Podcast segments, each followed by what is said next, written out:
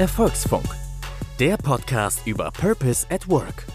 Hier diskutieren führende Stimmen der Gen Z und Experten über aktuelle Themen der Arbeitswelt und liefern Ideen und Denkanstöße für deinen Karriereweg. Präsentiert von Racket.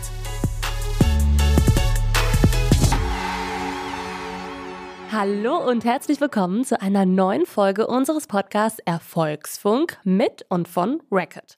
Mein Name ist Ronja Ebeling, ich bin Autorin und Unternehmensberaterin mit dem Schwerpunkt Gen Z im Job und genau zu diesem Thema treffe ich hier spannende Gesprächspartnerinnen.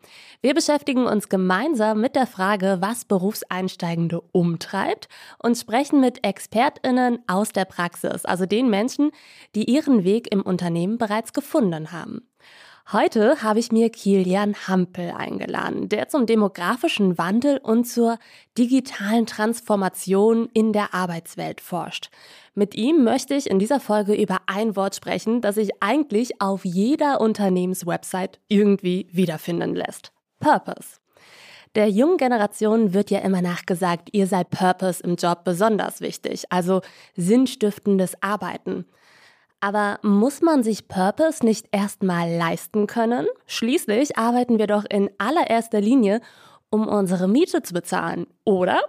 Mit Kilian sprechen wir heute darüber, inwiefern Purpose auch zum Motivationshebel werden kann. Im Anschluss werfen wir wie immer noch einen Blick in die Praxis und sprechen mit Annika, die bei Racket im Marketing beschäftigt ist. Let's go, würde ich sagen.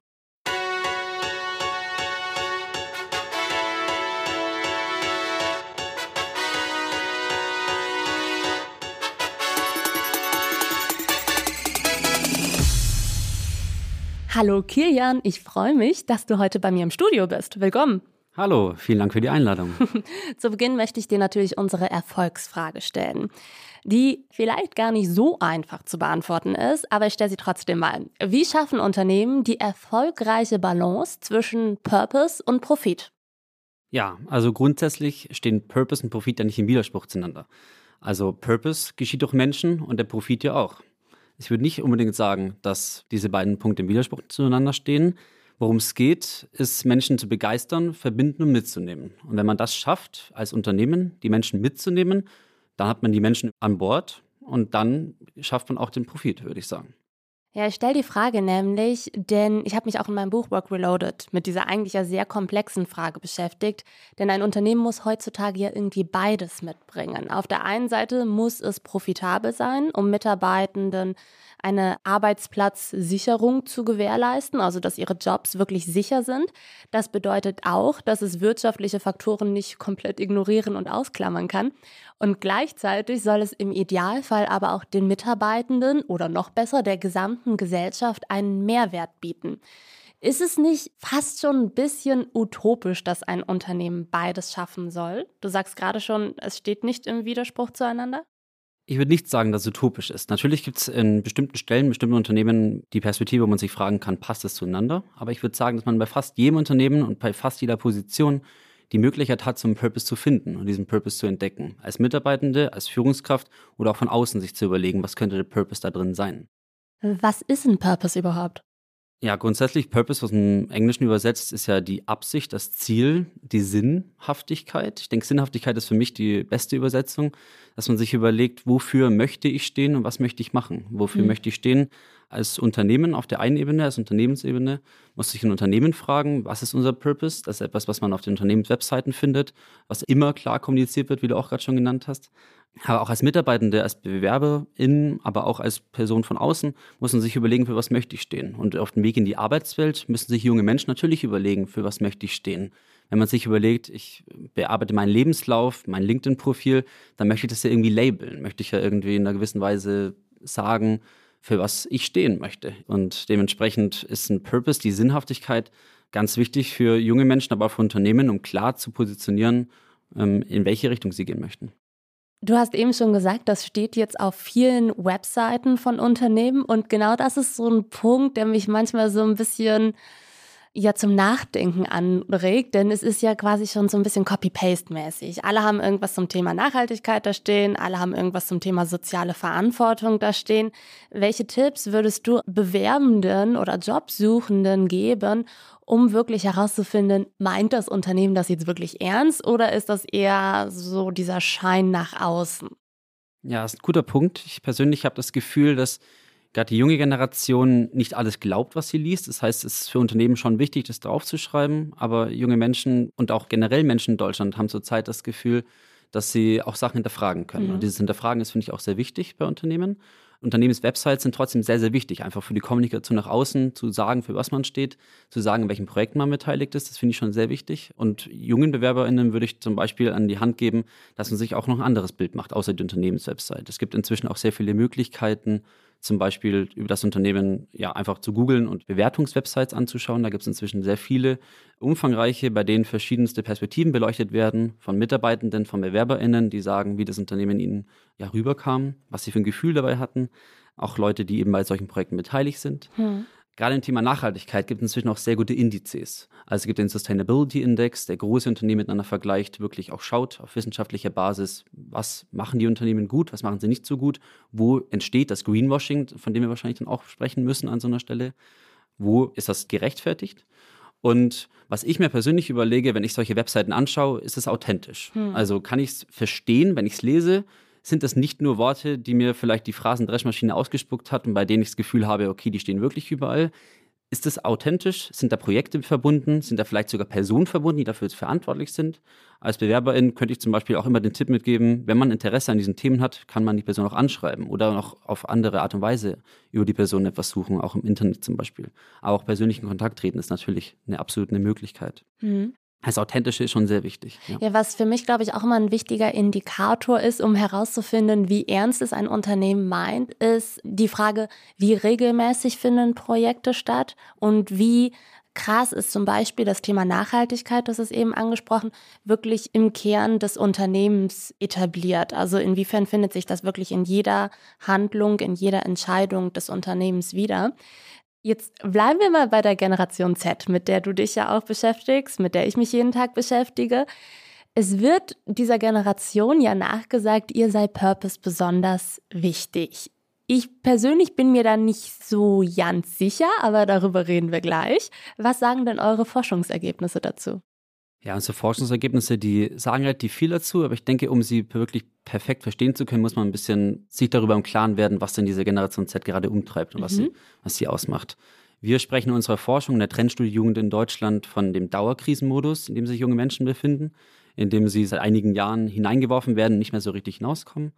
Angefangen vor fünf Jahren mit der Gründung von Fridays for Future aufgrund der Klimakrise, der immer stärker werdenden Klimakrise, die eben auch diese Nachhaltigkeit ja, ich sag mal, erfordert von Unternehmen. Dann der größte Einschnitt war mit Sicherheit, der größte Einschnitt in die Freiheit, die Corona-Pandemie, in der junge Menschen sich wirklich stark zurückgenommen haben, aus dem Schutz für ältere Menschen sich zurückgenommen haben, ihre Freiheit zurückgesteckt haben, auch bei der Jobsuche Probleme hatten, absolut. Und dann, nachdem man gerade ein bisschen die Freiheit wieder zurückgewonnen hatte, ja, die Krise durch den Angriffskrieg Russlands gegen die Ukraine, der zu einer starken Wirtschaftskrise geführt hat, und das Ganze ist so wichtig in den Kontext zu setzen, weil junge Menschen, das glaube ich, das Gefühl ist wirklich vorhanden bei den jungen Menschen, sie kommen gerade nicht so richtig raus aus diesem Krisenmodus. Und wenn sie sich auf dem Weg in die Arbeitswelt befinden, dann geht es gerade, gerade aufgrund der letzten Krise, dieser Wirtschaftskrise, schon auch um das Finanzielle. Hm. Das heißt, wir sprechen schon sehr schnell darüber, ein Job, das ist ein Geben und Nehmen. Ein Unternehmen braucht die Menschen, braucht die Ideen, braucht die Arbeit, die getan werden muss. Und Menschen brauchen, ich meine, das ist ähm, der Sinn eines Jobs, natürlich das Finanzielle. Aber wenn man dann das Finanzielle bewerkstelligt und wenn man diesen Menschen das äh, Finanzielle gibt, dann kommt schnell danach der Spaß, die Motivation, etwas zu erreichen, ein Ziel zu erreichen und etwas Sinnstiftendes zu tun. Ja, was ich ganz interessant finde bei eurer Studie ist ja die Tatsache, dass ihr herausgefunden habt, dass die junge Generation ganz besonders unter den Krisen leidet. Wir stecken das eben nicht so einfach weg wie noch die älteren Generationen, was vermutlich auch an dem Aspekt Finanzen liegt, ja, und einfach der Tatsache geschuldet ist, dass wir natürlich auch die niedrigeren Gehälter haben, also sprich die Einstiegsgehälter und wir diese finanzielle Krise, die Wirtschaftskrise dadurch ja nochmal viel heftiger zu spüren bekommen. Wie viele meiner Generation können es sich denn dementsprechend wirklich leisten, die Purpose-Frage zu stellen? das ist eine gute Frage. Wir sehen in unserer Studie 19 Prozent der 14- bis 29-Jährigen, die angeben, von der Armut bedroht zu sein. Das mhm. heißt, die wirklich Angst haben, in die Armut abzurutschen. Und was du auch sagst, die Perspektive auf, das, auf die Zukunft ist, ist nicht gerade rosig. Also wir haben nur 11 Prozent der Jugendlichen, die sagen, wir, sie können später von ihrer gesetzlichen Rente mal gut leben. Das ist nur ein Zehntel, das ist wirklich, wirklich nicht gut. Kannst du vergessen. Das kannst du wirklich vergessen. Und dementsprechend verstehe ich, dass, dass junge Menschen gerade darauf achten, ja, erstmal das Finanzielle abdecken, aber dann natürlich auch im Hier und Jetzt leben. Und das ist dann wieder das Gute für Unternehmen, die wirklich den Purpose fördern. Hm. Denn das bedeutet, wenn sie wirklich im Hier und Jetzt leben, gar nicht so sehr an die Zukunft denken können, weil sie wirklich erstmal jetzt überleben müssen, dann, äh, wenn man das Finanzielle abgedeckt hat, haben junge Menschen schon die Möglichkeit, sehr schnell auf den Purpose zu achten. Also sprich, wenn wir erstmal selber eine gewisse Stabilität gefunden haben in unserem Privatleben, können wir eben auch mehr in den allgemeinen Purpose investieren. Ist das nicht vielleicht sogar auch ein ganz guter Umgang, um mit diesen allgegenwärtigen Krisen umzugehen und wirklich in einen Handlungsmodus zu kommen. Also aus dieser Passivität in eine Aktivität zu kommen. Und zwar auch in meinem Arbeitsalltag, dass ich eben nicht das Gefühl habe, ich sitze jetzt acht Stunden am Tag einfach im Büro, drehe mich in meinem Schreibtischstuhl und tue eigentlich nichts gegen diese allgegenwärtigen Krisen, sondern mache hier gerade irgendetwas. Ja, absolut. Also man muss sich schon überlegen, nach dem derzeitigen Arbeitsmodell haben wir 40 Stunden die Woche. Wir haben acht Stunden am Tag, das heißt, der Tag besteht aus 24 Stunden.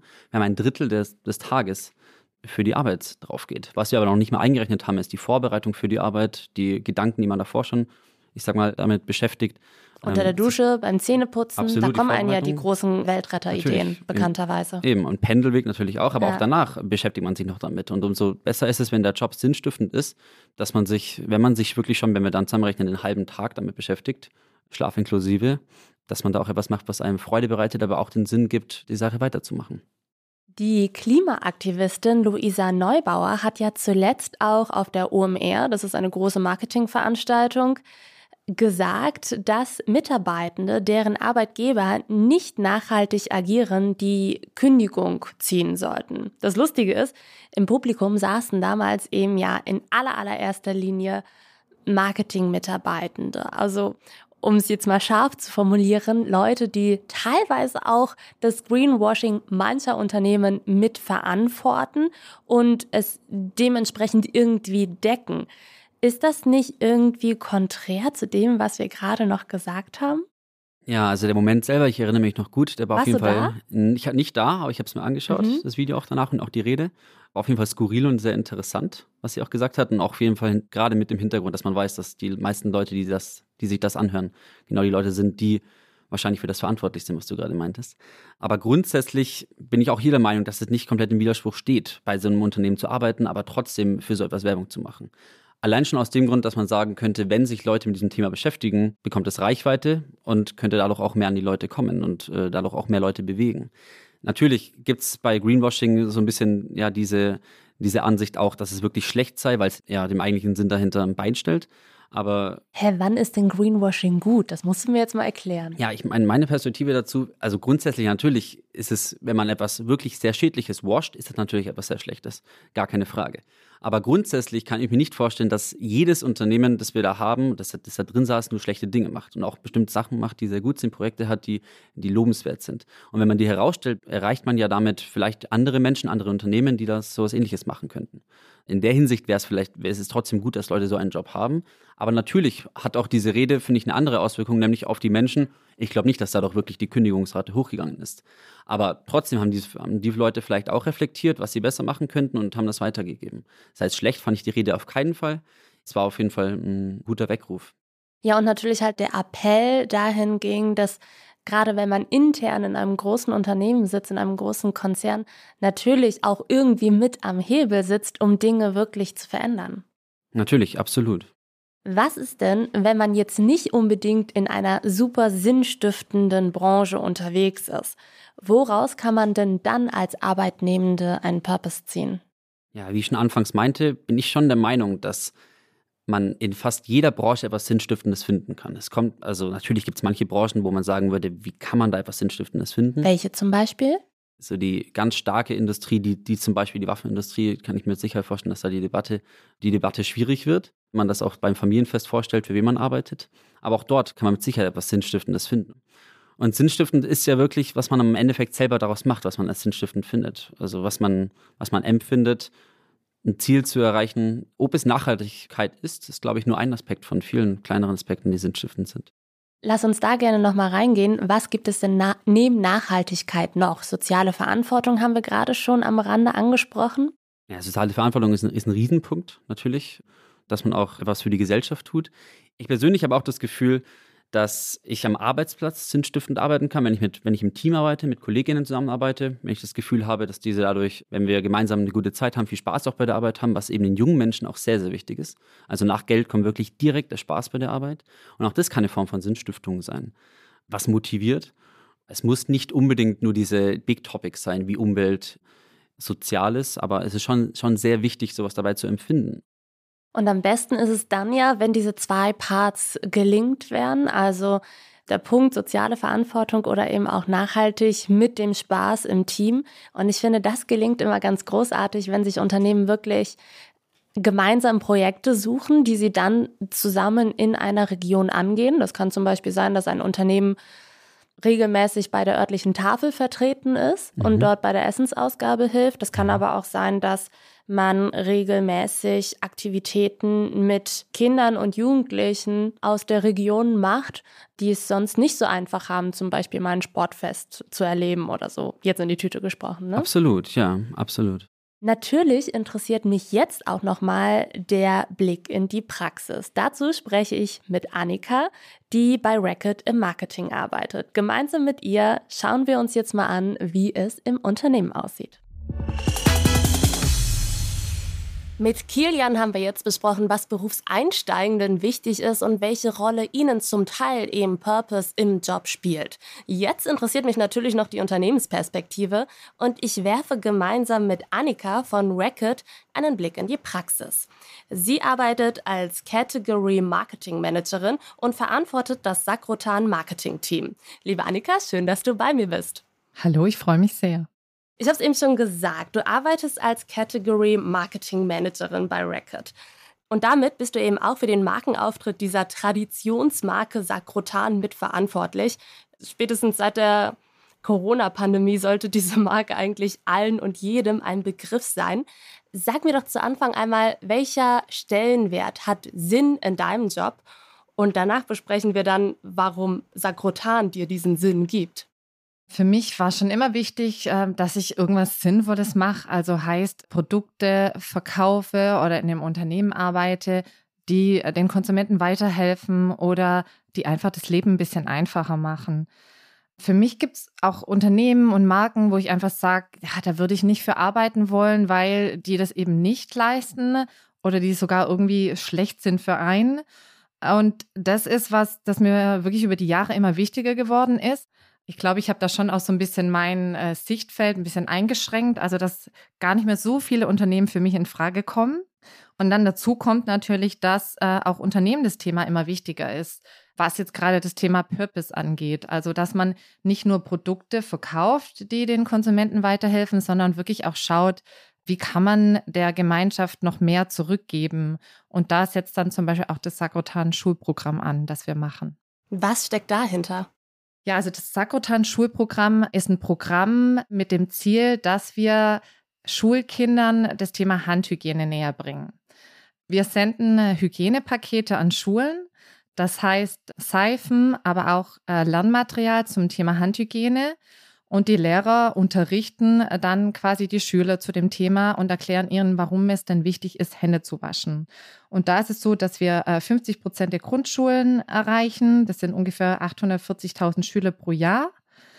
Das ist natürlich deshalb wichtig, weil 80 Prozent der Krankheiten über die Hände übertragen werden. Das heißt, das ist super wichtig, dass da wirklich Handhygiene stattfindet und dann am Ende auch die Kinder natürlich weniger Fehltage haben.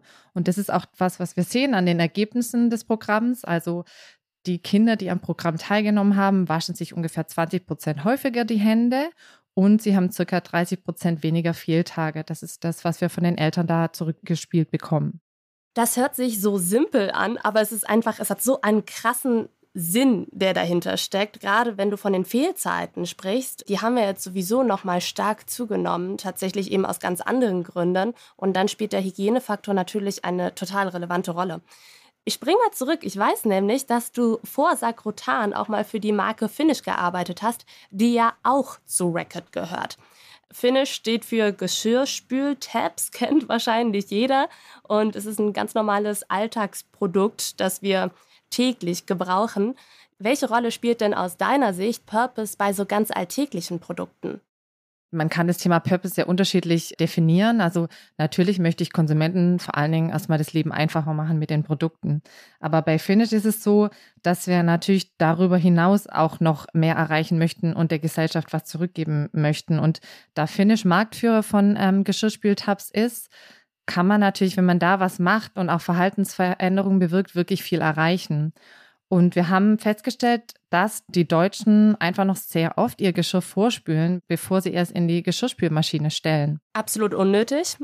genau, absolut unnötig und auch eine, eine wahnsinnige Wasserverschwendung. Und das ist natürlich das, wo wir ansetzen möchten, weil jedes Mal, wenn man vorspült, verschwendet man circa 24 Liter Wasser und dazu noch Energie. Krass. Und in Deutschland sind das 25 Milliarden Liter Wasser pro Jahr.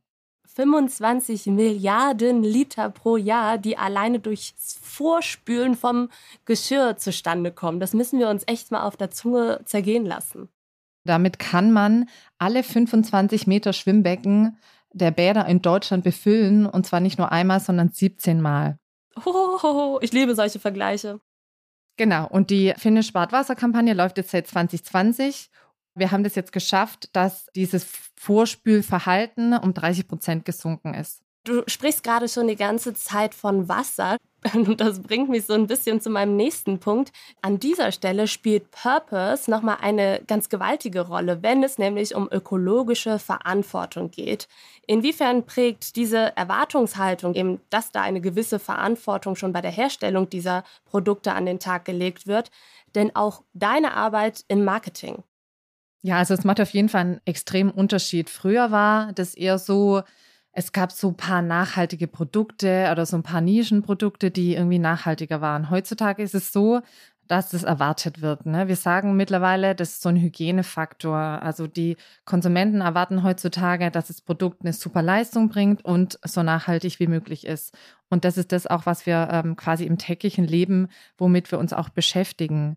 Und äh, deswegen verbessern wir unsere Produkte dahingehend, also dass sie eine super Leistung bringen, aber auch so nachhaltig wie möglich sind oder eben die Nachhaltigkeit immer mehr verbessert wird. Und wir haben jetzt auch bei Sakrotan dieses Jahr äh, die Produktreihe verbessert. Die Produktreihe nennt sich Active Botanic. Und hier greifen wir auf einen pflanzenbasierten Wirkstoff äh, zurück, und zwar Milchsäure, aber auch mit nachhaltiger Verpackung, also äh, Rezyklat in der Verpackung drin und übernehmen dadurch eine soziale Verantwortung, um natürlich sicherzustellen, dass wir nachhaltigere Produkte produzieren und sind natürlich auch kontinuierlich dran zu gucken, was können wir denn noch mehr tun. Und es gibt auf jeden Fall noch eine ganze Menge mehr zu tun. Ihr habt ja jetzt schon mit einigen Kampagnen großartige Dinge angestoßen. Wenn jetzt hier Berufseinsteigende zuhören und sagen, das ist total gut, was Racket beziehungsweise in dem Fall dann Sakrotan da macht, da möchte ich mich gerne anschließen. Was sollten sie deiner Meinung nach mitbringen und wie wichtig sind dann auch die persönlichen Werte?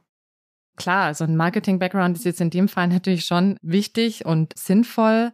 Aber ansonsten glaube ich, ja, ist es gar nicht so viel. Also es ist wirklich so, dass man auch sagt, hey, ich habe Interesse an den Produkten, ich habe Interesse an den Marken und ich sehe auch, dass ich da wirklich was bewegen kann und ich möchte auch was bewegen. Das ist auf jeden Fall wichtig und ich glaube schon auch, dass das Thema eben kannst du dich mit den Produkten der Marke identifizieren, kannst du dir vorstellen, da wirklich was zu reißen, dass man sich darüber schon, gerade wenn man im Marketing arbeitet, auch Gedanken machen sollte. Und es einfacher ist, wenn das dann auch passt, dann auch wirklich gute Leistungen und gute Ergebnisse zu erzielen. Ich habe mit Kilian vorhin über die Frage gesprochen, inwiefern man sich Purpose als berufseinsteigende Person auch erstmal leisten können muss. Wie ist da deine Haltung? Ja, ist auch was, wo ich immer wieder drüber nachdenke, ob das nicht auch total Luxus ist, zu sagen, nee, den Job würde ich nicht machen, weil das Produkt oder das Unternehmen, das hat irgendwie keinen Purpose. Also das ist schon was, wo ich mir Gedanken mache und ich auch denke, ne, ganz viele Leute arbeiten natürlich hauptsächlich, um Geld zu verdienen. und sind vielleicht auch von ihrem Standort eingeschränkt und können sich dann vielleicht nicht unbedingt das Unternehmen aussuchen, wo das irgendwie hundertprozentig passt. Andererseits denke ich mir auch, die meisten Produkteunternehmen haben ja irgendeinen Purpose, ne? Also haben einen Zweck, wollen Konsumenten irgendwie helfen und wollen einem das Leben einfacher machen.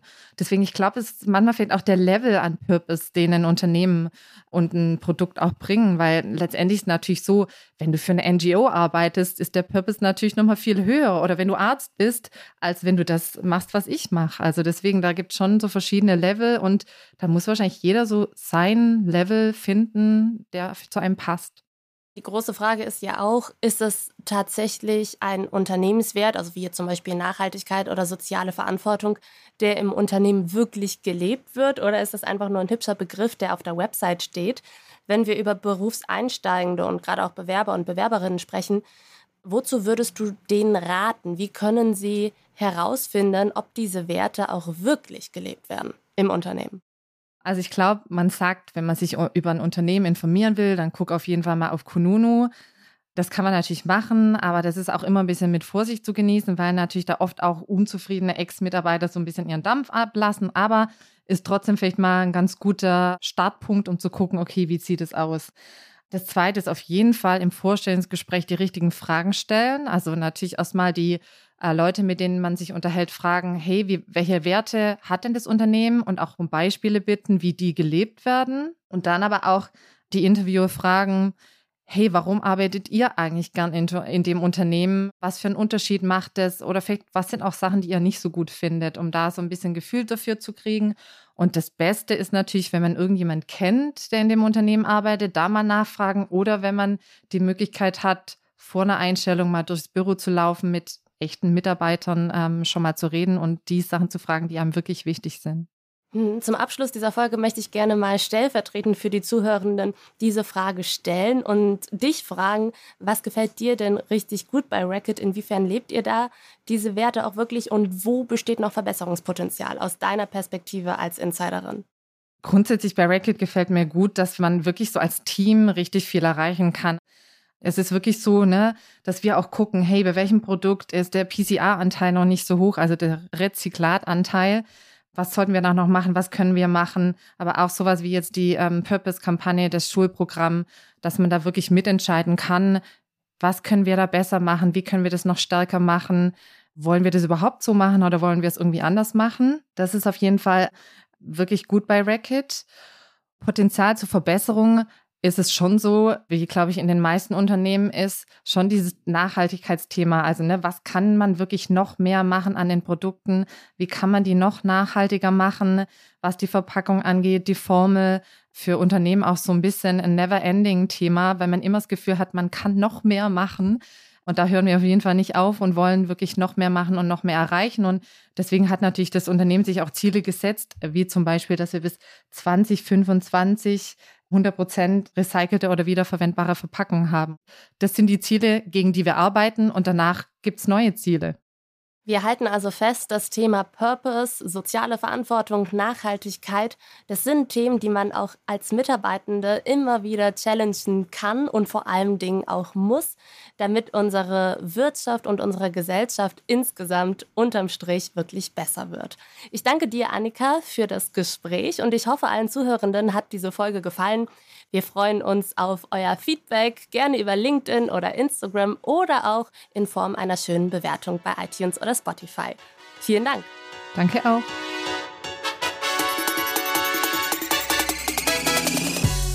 Das war Erfolgsfunk, der Podcast über Purpose at Work.